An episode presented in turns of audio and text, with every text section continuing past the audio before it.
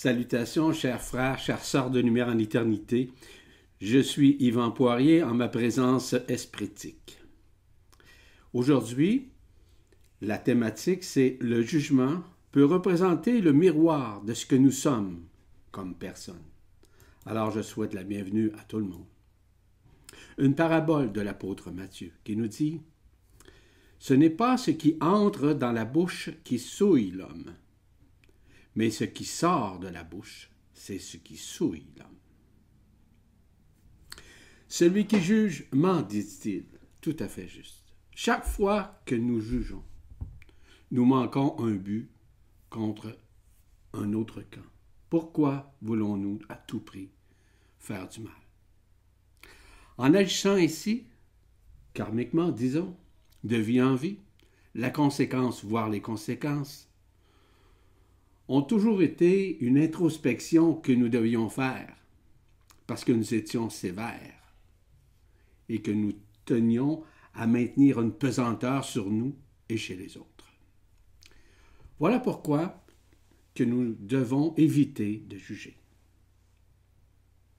Il y a des millions et des millions de raisons psychologiques, inconscientes, subconscientes, dues à la vie précédente, voire à des situations liées à l'enfance et d'autres encore vis-à-vis ce que nous avons vécu durant tous ces cycles de vie. Pourquoi juger? En définitive, juger, c'est donner une perception vis-à-vis que nous connaissons évidemment. Nous avons expérimenté face aux valeurs personnelles, aux concepts, aux principes. Voir qui sommes-nous pour juger? En fait, le mental se met à juger, comme vous savez. Le mental juge en fonction du cartésianisme, de l'analyse transactionnelle, de ses connaissances, de ses expériences, de son vécu en quelque sorte, et même de ses valeurs personnelles, et aussi vis-à-vis des valeurs collectives. Le mental étant discursif, voire spéculatif, il évalue, il évalue pardon, et juge les gens en fonction de leurs biens, de leurs connaissances, leur éducation, voire même de leur académie, pensant que c'est par ces façons que nous pouvons évaluer une personne. Le mental est programmé en fonction de ses connaissances, évidemment, de ses instructions, de son instruction et de ses jugements axés sur un passé quelconque. Le mental a plutôt, tendance à interpréter, à présumer, sans connaître. Il est souvent téméraire car le mental évolue en fonction de ce qu'il voit, perçoit, et non en fonction de ce qu'il vibre ou résonne dans son cœur. Le mental aime parler dans le dos des autres. Il peut aller jusqu'à écraser pour se valoriser lui-même. Ce mental est froid, souvent drastique. Il est un personnage qui ne respecte pas une loi, un engagement, il sera toujours prêt à le condamner, condamner quiconque. Il ne reconnaît pas toujours l'histoire de la personne. Le mental aime beaucoup argumenter et surtout de ne pas être en accord avec les positions ou même les opinions d'autrui. Donc il juge énormément sur des opinions, pensant que les gens n'ont pas raison ou ont tort dans leurs propos ou dans leur perception. Il essaie que très rarement de faire un compromis. Il veut partager ce qu'il connaît, mais surtout de mettre en doute ce qu'il entend des autres. Et finalement, le mental devrait apprendre à se taire et à regarder au-delà de la forme, sans juger, sans présumer, mais surtout se mettre à la place de son interlocuteur en ouvrant son cœur. Vous savez, quand l'ego, la personne, se met à juger, qu'est-ce qui arrive à ce moment-là? L'ego fonctionne évidemment de manière émotionnelle, vis-à-vis ses attentes, ses peurs, ses comparaisons, ses références, qui sont souvent illusoires, ou même de ses préjugés. Il est soumis à la loi d'action-réaction, ou communément appelée la dualité, ou du karma, qui fait partie de son scénario scénario, dis-je bien, illusionniste qu'il a créé lui-même. La personne, l'ego, aime s'ingérer dans les affaires des autres, parce qu'il aime aider, mais surtout sauver tout le monde. Cette personne est un être généralement collectif. Il va suivre toujours la vague, un peu comme l'histoire des moutons qui suivent le berger. Tout ce qu'il entendra d'autrui l'influencera. Il jugera en fonction de ce que d'autres pensent et non à ce que lui pense. Donc, cette personne égaux peut vouloir se venger suite à un rejet, un abandon, ou on ne le reconnaît pas, comme lui s'attend d'être reconnu. Parce qu'il possède un amour conditionnel. Ses actions et ses réactions sont relatives à ce qu'il reçoit et donne. Il s'attend à un retour en ne recevant pas, mais il jugera avec mépris. L'individu qui juge se sabote lui-même, car il sera jugé comme lui a jugé. Serait-il préférable de constater sans juger? Peut-être. Hein? Nous avons parfois la tendance à juger les situations et les gens rapidement, et ce sans connaître vraiment leur histoire. Serait-il préférable de simplement constater qu'une erreur ou une action inappropriée, inappropriée dis-je bien, a été commise par cette personne, au lieu de la juger ou de la condamner? Tout ça en laissant le travail aux personnes compétentes de livrer un jugement juste et équitable. Que ce soit en matière de justice ou en matière d'évaluation personnelle ou une évaluation médicale. Parfois, le constat peut être subtilement un jugement en essayant d'évaluer ou de comparer une situation ou une personne. Parce qu'on se défend en utilisant ce que nous constatons, signifiant qu'on s'évite de se faire juger, comme vous savez. Souvent, on est le miroir, comme vous savez aussi. Comment arriver à juger de moins en moins? Bah, c'est essayer de regarder toujours au-delà de la personnalité, de son histoire, de son passé, autant dans cette vie ici que dans ses vies antérieures. antérieures. C'est tenter de comprendre où la personne provient, ses origines, ses antécédents. Ça, c'est plus facile à ce moment-là. Donner le bénéfice du doute raisonnable, vis-à-vis l'évaluation ou le comportement, comprendre de quelle façon nous avons été nous-mêmes jugés lorsque nous avons fait une faute, une erreur, une errance, un égarement, si vous voulez. L'attitude de l'impersonnel, voire de l'esprit, qui s'éveille face au jugement, ça représente quoi au juste? Premièrement, l'impersonnel ou l'esprit, l'Esprit Saint si vous préférez, ne peut juger. Il observe, il constate, sans faire des commentaires, des comparaisons ou se fier sur le passé, de quoi que ce soit ou de qui que ce soit. Il sait qu'il ne peut juger, il, mesure qui, il ne peut mesurer quiconque, parce qu'il ne connaît pas son passé. Il sait qu'une loi universelle, voire cette loi d'action de grâce, n'autorise aucune personne à juger. Car le jugement de l'esprit, c'est surtout un constat, une observation qu'il observe suite à une action quelconque. Il ne mettra jamais en doute quelqu'un. Par contre, il va s'assurer que cette personne ou cette situation-là ne s'est jamais produite. Jamais il ne condamnera quiconque même s'il connaît les circonstances. Généralement, ces commentaires auront pour objet d'essayer les causes de cette situation et non de les juger. Il sait que les pires juges à notre égard sont les jugements que nous portons contre nous-mêmes, comme vous le savez. Cet impersonnel, voire cet Esprit Saint, aura plutôt de la compassion. En fait, une empathie vibratoire face à une personne dans une situation précaire. Il ne défendra jamais ou ne cautionnera jamais une personne dans une situation inconfortable. Il tentera plutôt de regarder la situation à 360 degrés avant d'émettre quelques commentaires, mais jamais de condamner. Il ne parlera jamais dans le dos, par médisance ou par un jugement téméraire, car son cœur de lumière sera toujours ouvert, sachant qu'il ne peut juger et que tout être mérite miséricordieux ou pardon. Il ne jugera jamais sur l'image ou le passé de quelqu'un. L'être miséricorde, l'être métaconscient, est, suffisamment ajusté au réel, donc il ne peut juger.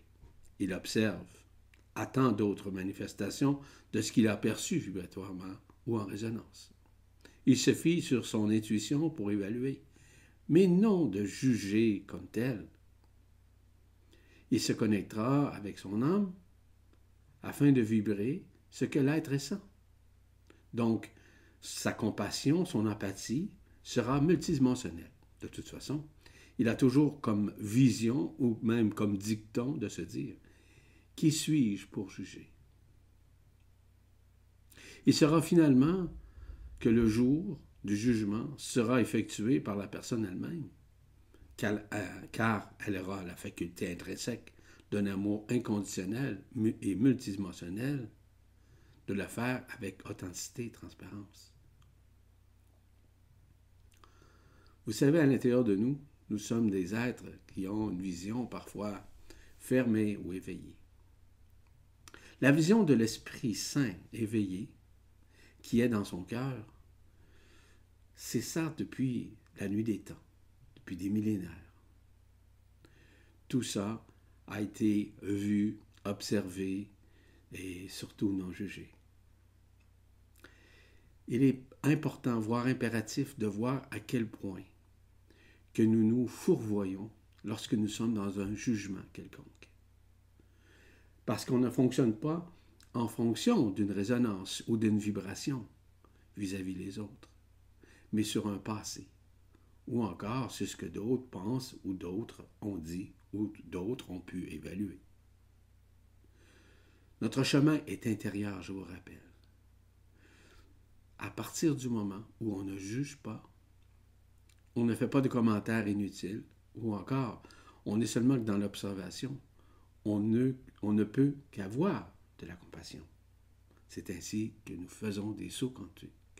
Ces sauts quantiques-là sont très importants parce qu'ils permettent justement de rejeter toute forme de jugement envers quiconque ou envers quoi que ce soit. Nous passons maintenant à un nouvel adage. C'est celui de la résilience, celui de l'amour, celui de la paix. Celui qui n'est pas un ennemi, mais qui est simplement l'ami de l'esprit. Vous savez, on parle beaucoup, en ces temps de grâce, en ces temps apocalyptiques, de ce que peut représenter le jugement dernier. Je le répète encore une fois, celui ou celle qui juge se ment sans le savoir. Il projette ce qu'il juge sans connaître la vérité qui sous-tend son jugement.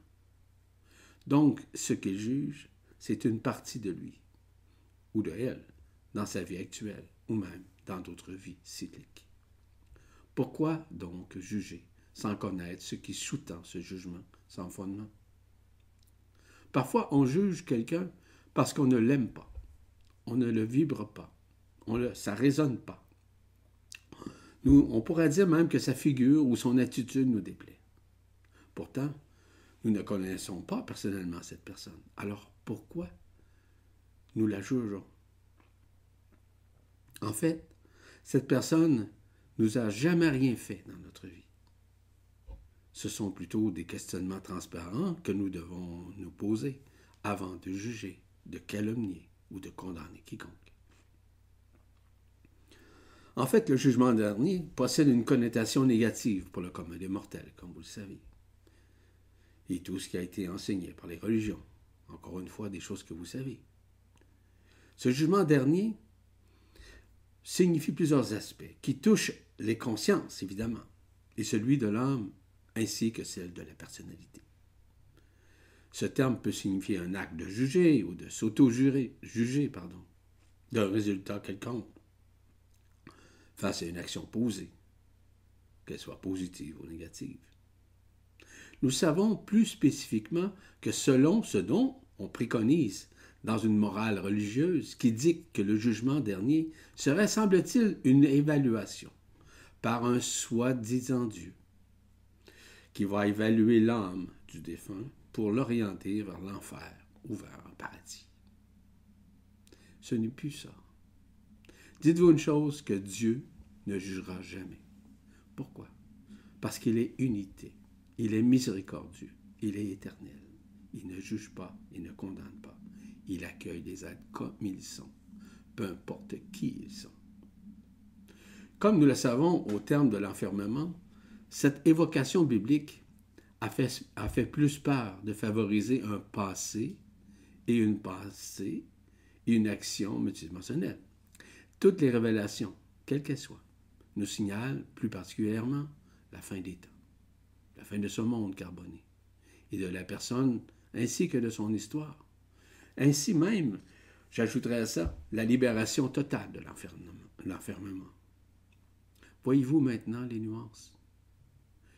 Comme vous le savez sans doute, le mot apocalypse est représentatif.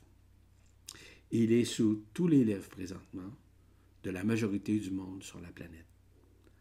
Et les gens se basent énormément sur les prophéties qui ont été annoncées. Mais l'Apocalypse, nous le vivons aujourd'hui. On ne peut le nier. Regardez ce qui se passe à l'extérieur de vous et à l'intérieur de vous et constatez par vous-même.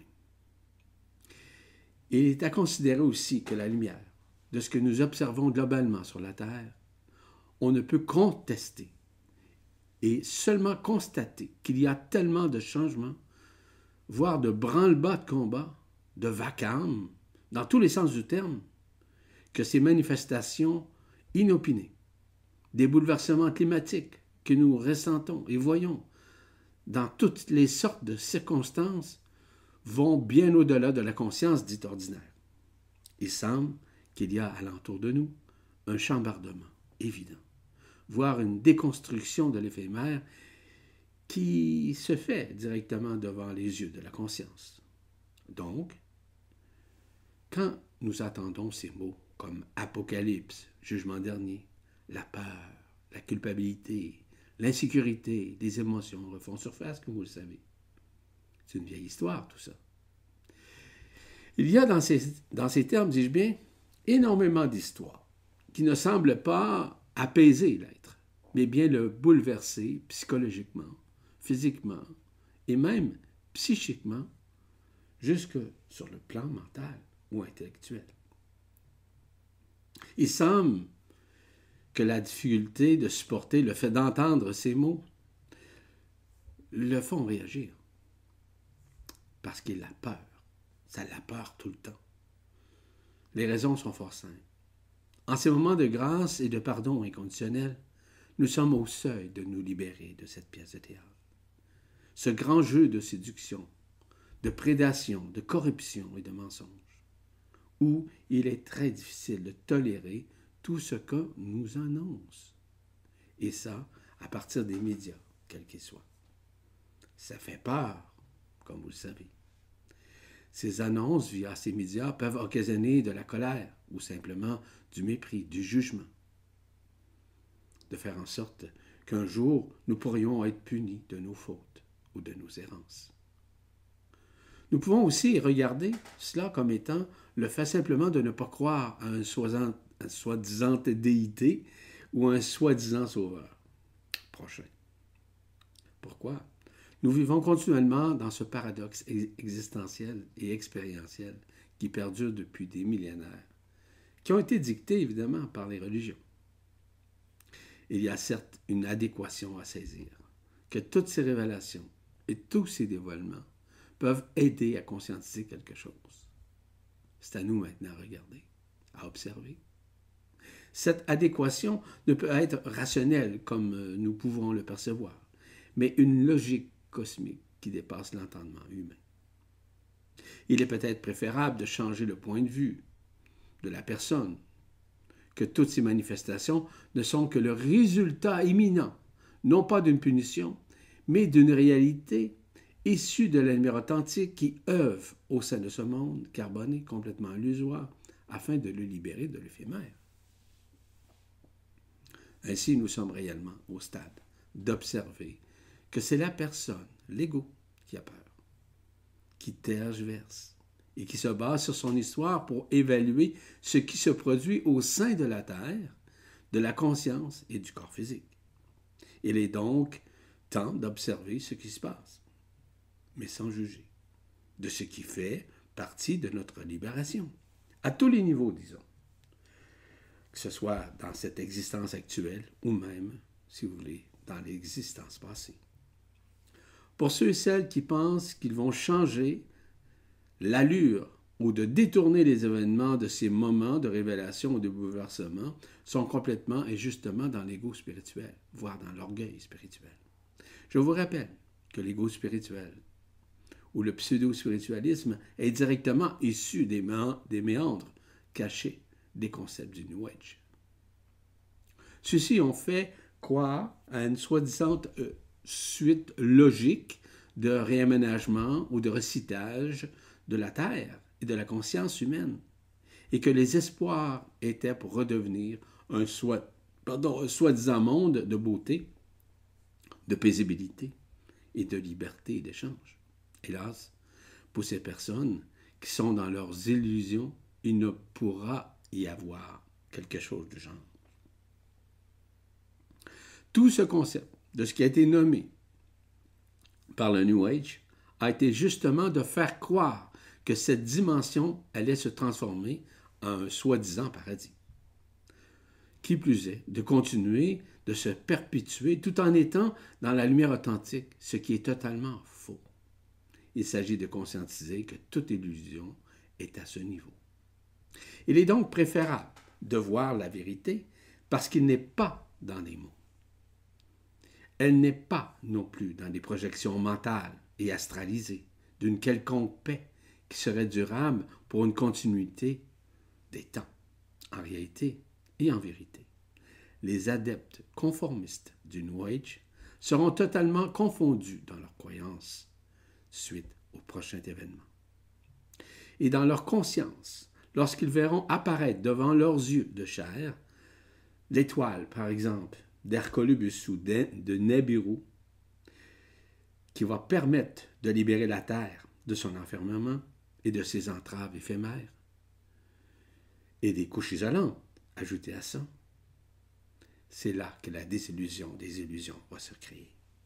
La Terre vit et va vivre avec plus d'amplitude le nettoyage de surface, voire un aplanissement de ce dont des étoiles ou encore des planètes ont pu créer au sein de ce monde.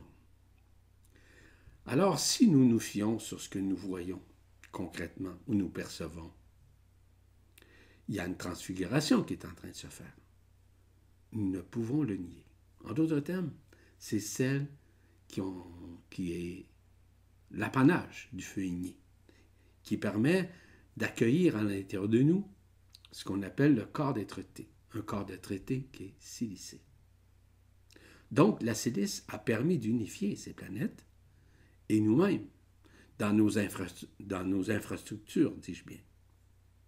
Et aussi de nous libérer finalement de l'enfermement. Or, pensez-vous possible de vivre physiquement sur une planète, que ce soit la Terre ou sur Mars ou sur Mercure présentement? Ils ont été aussi attaqués, comme vous savez.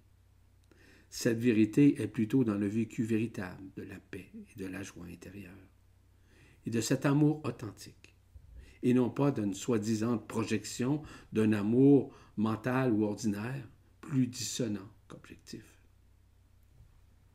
Je vous rappelle que le mental a été falsifié en un mental reptilien, et qu'il ne peut se supramentaliser s'il se chamaille avec la lumière ou s'il veut avoir raison. Il est donc impératif qu'il soit davantage dans l'humilité afin d'accueillir la lumière en lui, d'accueillir l'amour de celle-ci, afin de l'aider à se libérer de l'enfermement.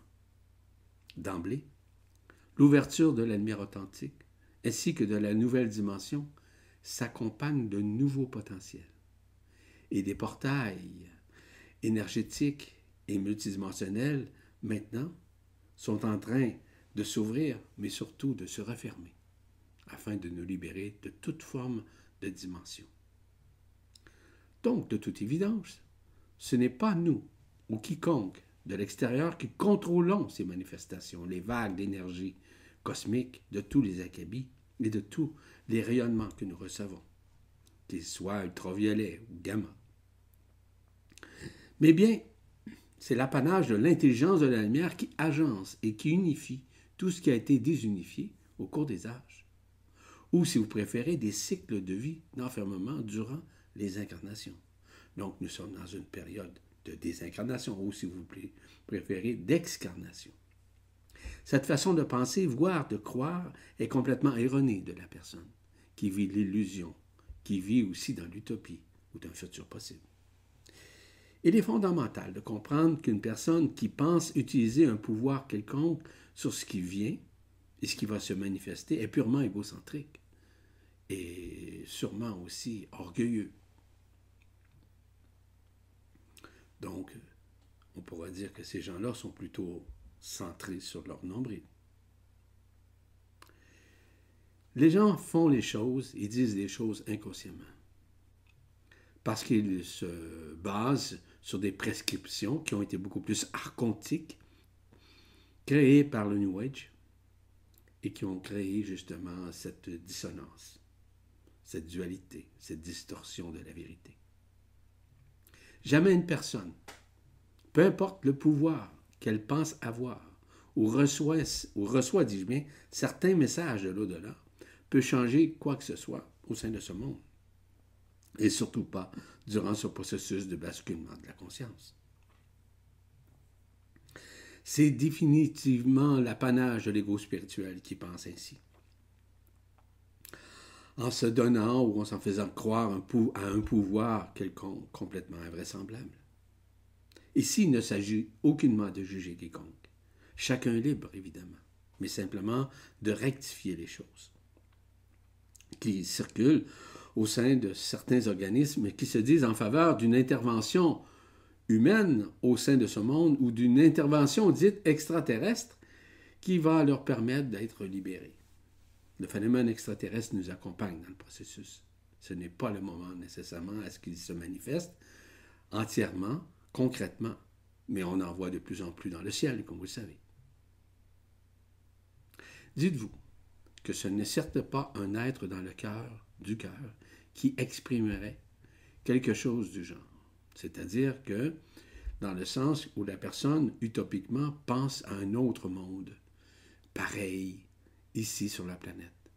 La planète est en train, évidemment, de se dissoudre devant l'écran de votre conscience. En êtes-vous conscient, consciente? De toute façon, l'intelligence de la lumière, malgré qu'elle respecte le libre arbitre chez les êtres humains, ne laisserait jamais interposer aucune personne dans un processus multidimensionnel de libération, de réunification et d'ascension. C'est littéralement impossible. Elle va plutôt laisser cet ego spirituel faire face à ses illusions, afin qu'il acquiesce au moment juste et parfait à l'ouverture de son cœur, qui lui indiquera le chemin de sa multidimensionnalité. Ce n'est pas non plus des extraterrestres qui exécutent ou jouent le rôle de belligérants, il va de soi. Oui, il y a de la belligérance quelque part, de la part de certains êtres malveillants, ou qu'on pourrait dire même psychopathes. Malgré que certains d'entre eux, en accord avec la Confédération intergalactique des mondes libres, assistent et observent ces changements que la lumière opère au sein de ce monde, ainsi qu'en nous. Ils ne peuvent d'aucune façon intervenir, peu importe leur acabit ou leur pensée illusionniste d'une soi-disant mission. Il faut dire que ce, ce, qui circule au sein de certains sites Internet, c'est que plusieurs pensent encore dans leur conception utopique du New Age, soit d'espérer arrêter ou pour contourner le processus en cours de libération. C'est encore une fois strictement impossible. Or, dans le contexte imminent du jugement dernier, chaque personne doit réaliser qu'elle ne sera jamais punie, et encore moins à l'égard de toutes ses vies passées. Cependant, elle fera des face-à-face avec elle-même, afin de réaliser que ce fameux jugement dernier représente plutôt un désenclavement ainsi qu'un décloisonnement de sa conscience. Et j'ajouterais ça, de le sortir de la prison, de cette matrice astrale qui nous a enfermés pendant des millénaires, comme vous le savez. Essentiellement, c'est saisir que la personne n'est pas la vérité, mais bien une structure carbonée, dotée d'une conscience fragmentée, qui l'a maintenue dans la peur, dans l'enfermement, dans l'avilissement, entre des forces, dont celle du bien et du mal. La personne dans son scénario est dans ce monde. Mais elle fait partie de ce monde carboné. Mais en réalité, elle n'est pas de ce monde ni d'aucun monde. Néanmoins, la personne doit conscientiser qu'elle est au-delà de ce personnage et de ce monde, qui est plus à l'œuvre de son cœur, vibral, sa vraie identité cosmique, via son corps d'être qui est réellement sa vérité au cœur du cœur. Comme le Christ le mentionnait, je suis dans ce monde, mais je ne suis pas dans ce monde. Je le répète encore une fois, nous ne sommes d'aucun monde. Nous sommes antérieurs à toute création. Alors, quand nous parlons du jugement dernier, il est fondamental de conscientiser qu'il fera partie intégrante dans ce que nous appelons le processus de transsubstantiation au niveau du corps, c'est-à-dire un rôle de métamorphose systémique. Dans tout ce qui habite le corps, les cellules, la conscience, etc. Donc, c'est une chirurgie, disons, alchimique et métaphysique qui se fait et qui se manifeste d'une façon multidimensionnelle en soi. Il s'agit d'un mécanisme quantique qui dépasse largement le niveau de la conscience ordinaire qui dépasse largement les concepts ancestraux, lesquels, je vous rappelle, sont encore enfermés par l'emprisonnement avec ces dualités, mais qui heureusement tirent à sa fin. Donc, c'est en grande partie par le silence intérieur qui demeure la clé multidimensionnelle qui permet de nous unifier. Donc, il est encore important d'accepter et d'accueillir plus facilement en son cœur en sa conscience tout ce qui se passe présentement en vue de cette transsubstantiation. Il faut se rappeler que la transsubstantiation demeure une vibration de l'admire authentique qui métamorphose notre corps ainsi que le reste. Le mot le dit bien, transsubstance, qui signifie la transformation d'une substance en une autre substance, mais qui sera silicée. Il s'agit notamment de l'intégration du corps d'être qui vient prendre la place ou se juxtapose directement sur le corps physique. Peu importe ce qu'il garde, ce qu'il vit ou ce qu'il est en lui, sur le plan carboné, afin qu'il soit littéralement silicé et libéré de l'emprisonnement. Je rappelle que le corps d'être en est un de silice. Bien entendu que c'est un corps de lumière qui s'unifie au corps physique, qui va de soi. Ainsi, dans le processus de transsubstantiation, il est possible d'avoir certains inconforts physiques, psychologiques ou psychiques, ou même des maux, comme par exemple des picotements. Ces manifestations sont tout à fait normales.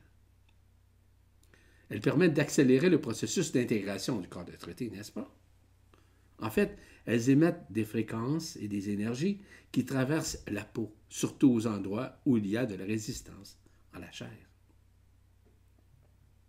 Ce corps, qu'on appelle également le corps de gloire ou d'ascension, représente notamment pour faire image à un corps cristallin. Sa substance est extrêmement flexible, voire malléable, comme une matière plastique, disons.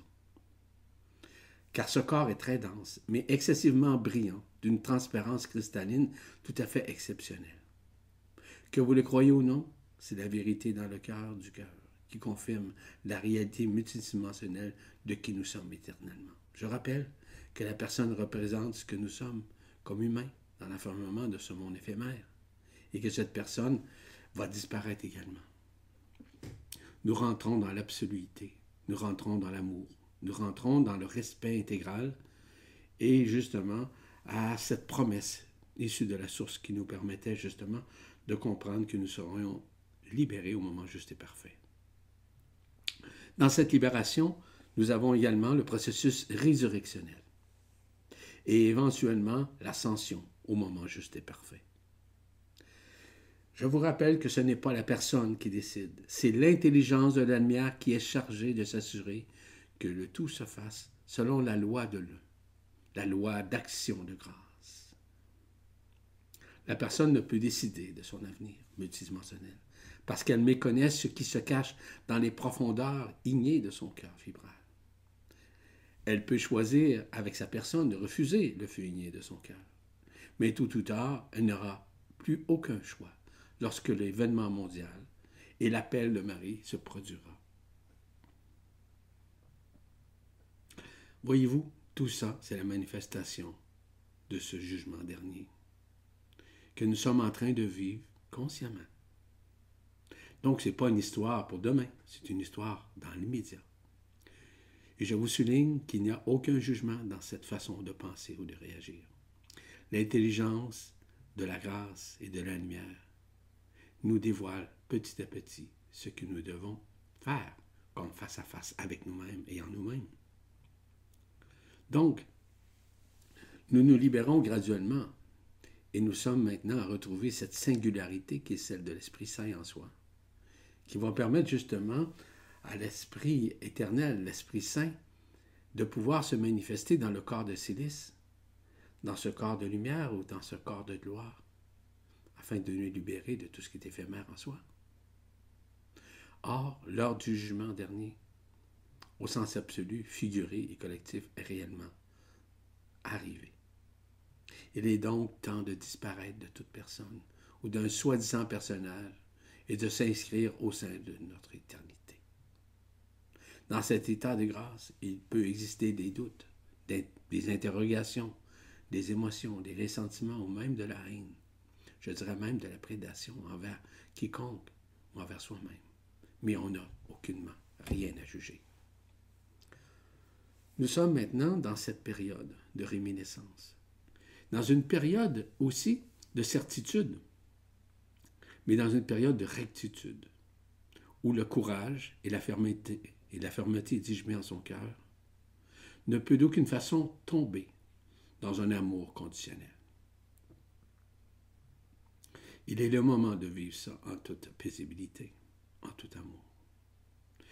Donc, si vous vous attendez à être condamné après votre décès, votre mort, ou encore après l'événement, je vous dis tout de suite que vous vous, vous, leurrez. Ça fait partie de l'illusion.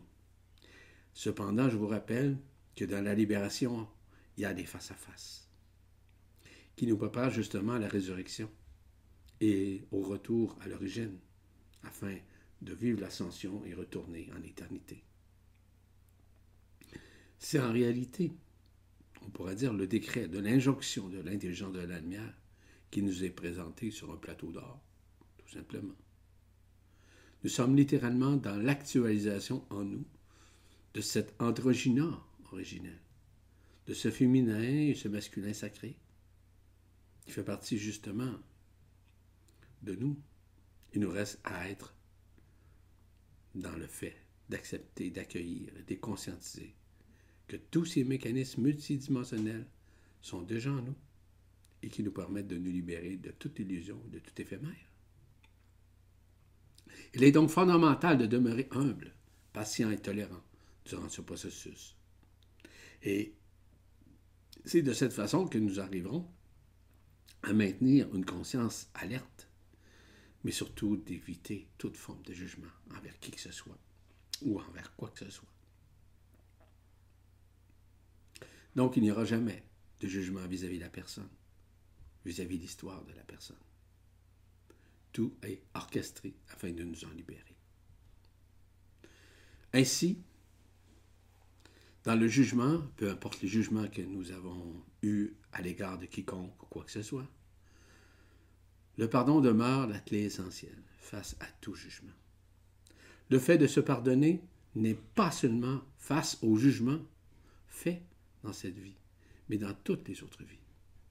Et il est essentiel de ne pas se sentir coupable de ces jugements, parce qu'ils ont été créés par la personne égaux qui a suivi son scénario, son plan de vie dans ce monde éphémère. Du moment où nous pardonnons ce scénario, notre plan de vie, avec la destinée de la naissance à la mort, il s'agit de la reconnaissance de toute l'illusion parce que nos personnages ont été enfermés dans le mensonge, dans la corruption, dans la prédation, au niveau de la conscience. Nous ne sommes plus soumis, coupables ou redevants envers quiconque, malgré les jugements prononcés contre qui que ce soit ou quoi que ce soit. Il ne s'agit plus d'un pardon dit linéaire, avec la volonté égotique de la personne, mais bien d'un pardon intégral, au-delà de la forme, au-delà de toute illusion. Celle-ci, euh, celui-ci, dis-je bien, ce pardon, optimisera davantage le retour en éternité. Nous sortons littéralement de ce monde éphémère parce que nous sommes au stade de la libération, de la résurrection, de l'absorption de cet éphémère afin d'ascensionner en éternité.